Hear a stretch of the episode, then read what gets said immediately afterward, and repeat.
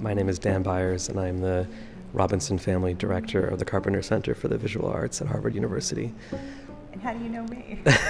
From high school. We are looking at a painting of a man who's staring into the middle distance. His face is somewhat obscured by shadow, and more so than his face, the first thing that I notice are his hands, which are well lit, and there's an incredible light that falls on his fingers and articulates the way in which the hands are held. One hand is resting on a hip, and you get a sense of weight and pressure where the hand meets the hip, and one hand is dangling in front of his torso, holding a cigarette. The man is wearing a tuxedo, and it's painted in a really sort of stark and generalized way, so you're made very aware of the two colors of black and white, and then just some gray as shadow to give it dimension.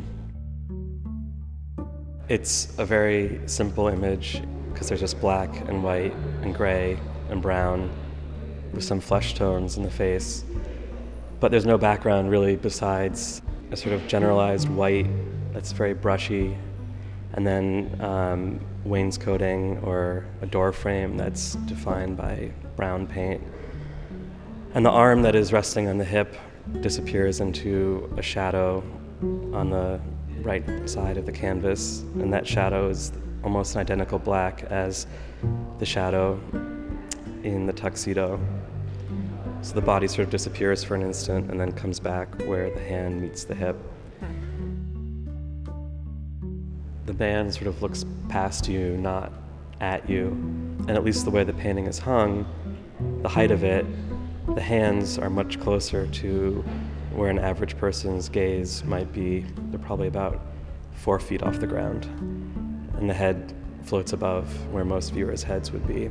So he really is looking above or past you.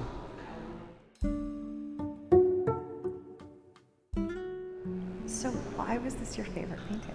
What drew you to it? I think my father was the one who introduced me to Max Beckmann, and he worked at Harvard Law School, and so he'd gone to Harvard as an undergrad, and he'd spent a lot of time.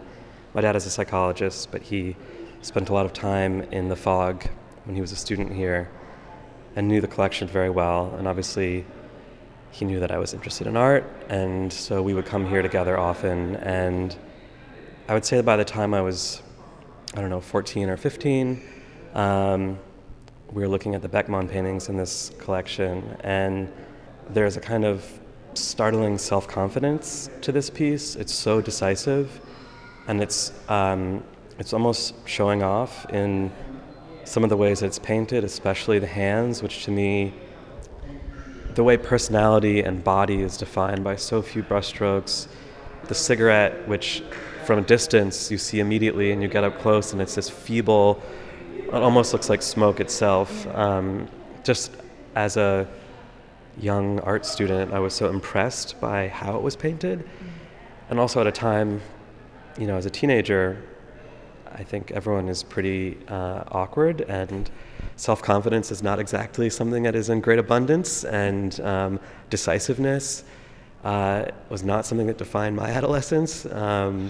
And so the sense of inevitability, of stability, and also just elegance, a kind of cool, I guess, totally permeates this piece. And I think when I saw later works by Beckmann that were so tortuous and so complex in their kind of formal structure, and the bodies sort of wrenched in these, theatrical kind of lighting, there's a calmness to this piece in relationship to those, and it was really centering, and the sort of proverbial still point in the turning world. And I'm not sure even at the time that I would have said it was my favorite painting, but I can tell as time has gone on and it's remained constant, there's a way in which it reminds me of who I was then, what I liked then, also the formation of my own taste. And it's so interesting when you think about the images, the artists, the music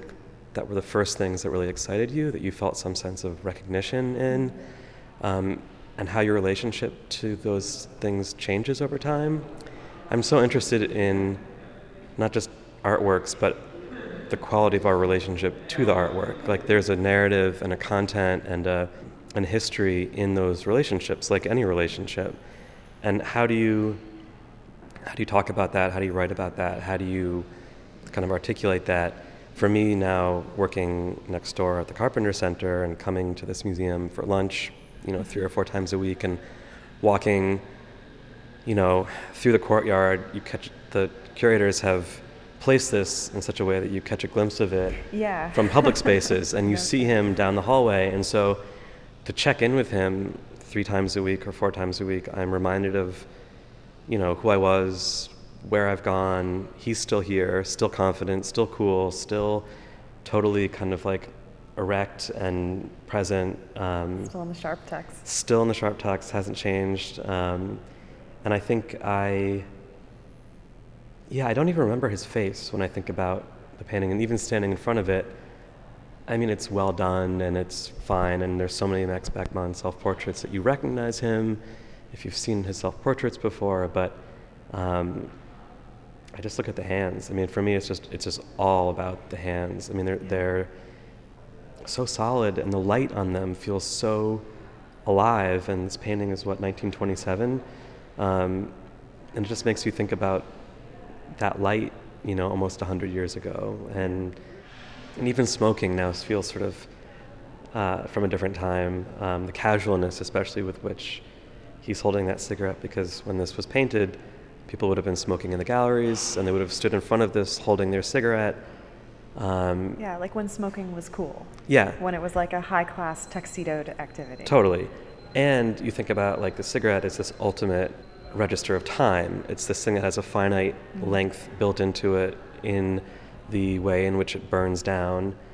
And the way he's standing here, you imagine that cigarette is just slowly burning without him even, smoking it, and that, after 100 years, it should be gone, but it's still there in its sort of half-smoked capacity. And so as a kind of marker of time in an otherwise like very timeless image, even though we can look at the collar and look at certain things and imagine it's the early 20th century, it could be the 1960s, it could probably even be like the 1840s, it's a pretty timeless image, except for then that cigarette, for some reason, is the one thing that feels like there should be some expiration or something that happens with it. So, I don't know. I think all those reasons, when I was a teenager, thinking about what paintings could do, it just stuck with me. So you did a lot of self-portraits in high school, yes. Right? Yeah. And sometimes they had a little bit of the kind of Beckmann-esque. They were pretty derivative. Thick lines. Uh-huh. Well, I mean, everything is in high school. Yes. But what about his self-portraiture informed yours? I mean, I think some of it was just like the variety of it, and there's self-portraits with him sort of like turning towards the viewer, towards the mirror. There's these very frontal ones.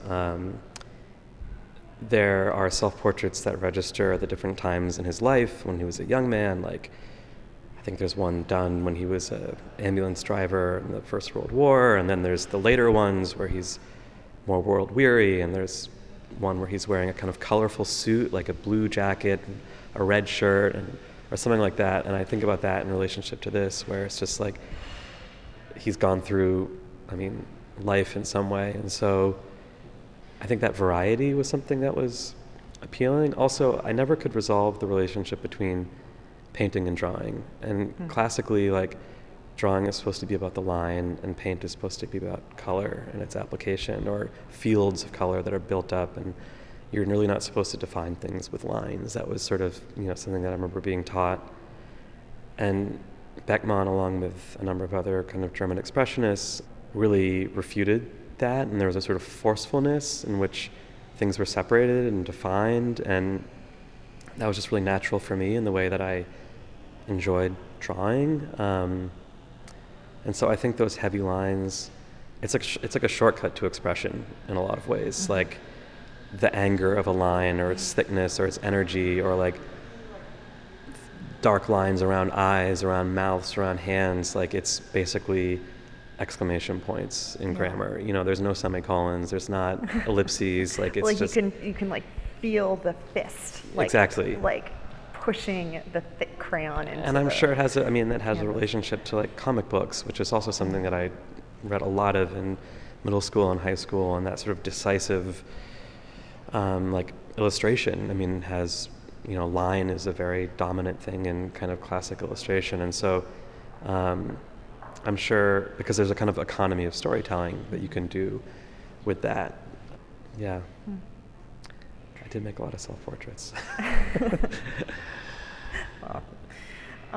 I used to make a self-portrait every year as a way to like mark time, and because I don't really make art anymore, it was like a way to just warm up the hand and remember like the sort of hand-eye coordination, which feels so good. It's been probably 2 or 3 years since I've done it, but I know I really need to. Usually sometime around New Year's too, so it's just like dark and brooding. It's a winter self-portrait, so yeah, very Beckmann-esque. Very Beckmann-esque, very high school-esque. Yeah, you really learn to look when you do that. Yeah, and yeah, you can only get better. But so, I guess one last question. Why are we drawn to? Usually, self-portraits do have that kind of brooding, navel-gazing, kind of like I think I'm so interesting. I think my own, even though I have deep insecurities, and this is how it's. I'm this introverted artist who's only showing you kind of what, like there is a kind of. Invitation into one's kind of vulnerability that you'll see in a lot of self-portraiture. Right. And yet this is somebody who it's like we're wasting his time. Right. Why are we so drawn to this portrait? Because people love this portrait. Yeah. Yeah, I'm not the only one, that's for sure. Yeah. And this is one of the jewels in the collection at the Busch-Reisinger, and it's like why are we drawn to a self-portrait that doesn't need us? I think there's so many ways to answer that question, and the first thing that comes to mind is our relationship to celebrity. Any of the people that we worship or whose images we worship who are movie stars or whatever, they're not looking at me or looking at you, and it's only recently I feel like that there's even been an attempt to pretend to be of the people through social media or something, but that distance, by him not looking at us, we're allowed to look at him and examine him. I feel like when you walk down the street and you meet someone's eyes, like one of you decides to look away, which is an invitation to be looked at or can be perceived that way. If you don't want me to look at you, then like the eye contact remains and then I look away because I've violated something. But there's a sort of deferral that can happen where it's like an invitation to look in a way. I think his perceived apathy to the world, to us, creates a situation where we can project onto him. And the face is almost like a mask. It's almost cartoonishly symmetrical and generalized. The sort of veins and skin quality that you find in the hands and the fingernails that are almost feel translucent, even though they're very generalized brushstrokes, you get none of that kind of, a little bit of like flesh in the most light-colored part, but otherwise he's to be looked at. And I think in that way it's a very generous gesture. I think the sort of cerebral cool that he's projecting into the world, which is a disregard, creates an entry for us to feel comfortable examining him and the conditions that would create that distance. I think about like, thinking about other things in this gallery where the subject might meet your gaze, and it's just a very different kind of penetration or like, this is not a mirror. Mm-hmm. Whereas I feel like some self-portraits, you're very aware that the artist is looking in the mirror and then you're the mirror. And so there's supposed mm-hmm. to be some sort of relationship, whether it's empathy or distance that's created. But I don't know. He's not Egon Schiele. No, exactly. There's none of that kind of totally. I mean, there's none of that vulnerability. Yeah. Yeah, I mean, it's funny. It's like a very basic idea about a painting, but it's a thing to be looked at, mm-hmm. you know, and that's a, like, the basic premise of a painting. It's like putting something in the world that is for us to see, and I think he does that. So that actually, I mean, the way that you come to this is so... you know, the idea that you kind of look at this self-portrait and you see kind of a younger Dan uh-huh. where, you know, you've kind of outgrown yeah. that kind of self-portraiture and that kind of, you know, adolescent introspection right. that we all right. have, especially as artists. Right. And yet, this kind of self-portraiture, like, you have to wonder if Schiele had lived past the age of 28, mm-hmm. is this what his self-portraiture would have turned into? Right. When he, like, didn't need us anymore, and right. he didn't need our own validation. Sort of like constant, yeah. Yeah, like, there is something very mature right. about this kind of a self-portrait that isn't asking as much from the viewer to kind of validate him. Like, he doesn't care yeah. about us. Yeah. Cool can be seen as aloof or too important for people, or in some ways,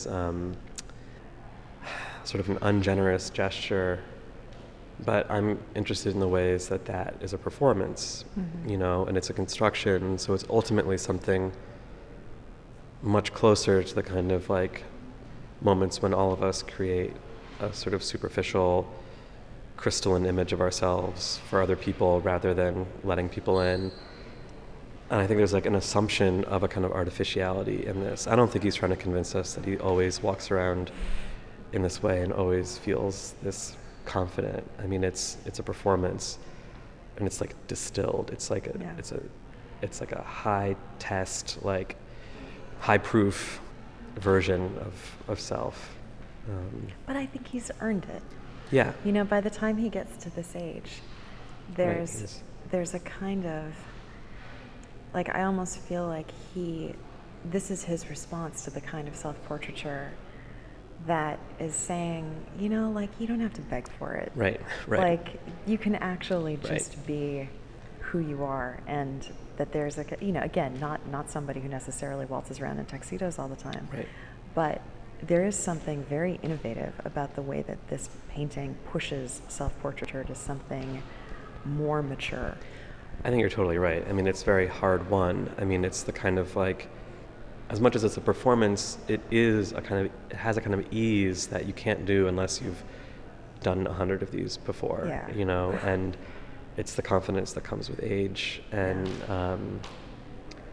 you know, it's the whole, like, fake it till you make it thing. I think he's made it and no longer faking it, you know, mm-hmm. there's a certain confidence in painting, too, that something so simple could have such power. I mean, there are no pyrotechnics here. There's none of the theatricality that you mm-hmm. see in the triptychs or other setups where shadow is really dramatic, and it's just, like, very plain spoken, you know.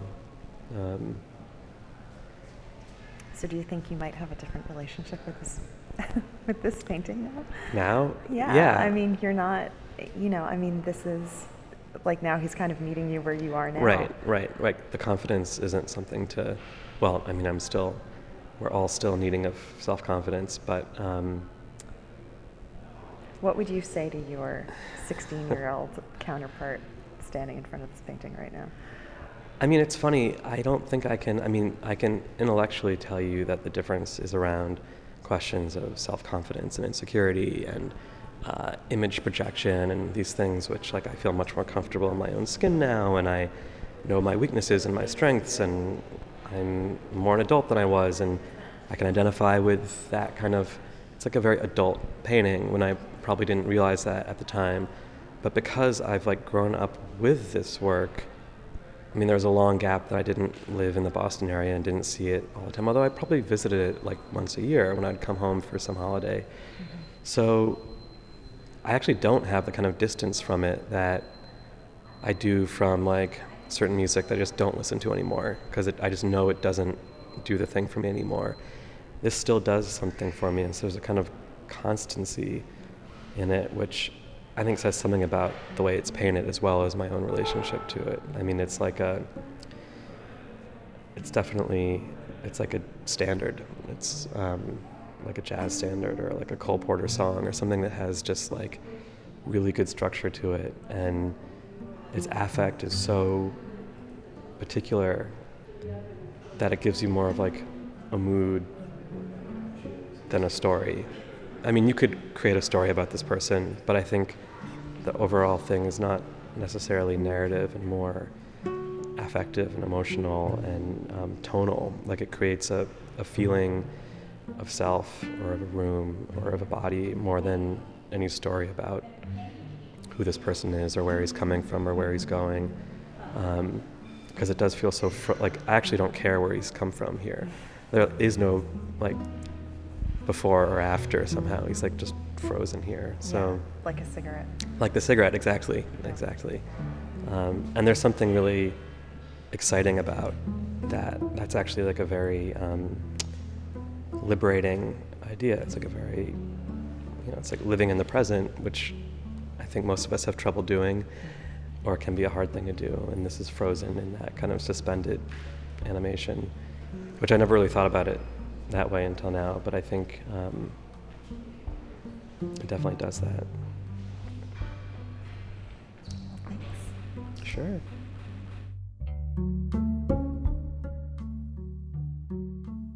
Thoughtprints, yeah. The best cultural institution I've ever been a part of to this day. Newton's premier Artlit mag. Yeah. Well, the north side. That's where it all started, yeah. I wrote to like the faculty director or something. I forget what I said, but I never heard back. They were like, move on. That's what happens when you peak in high school.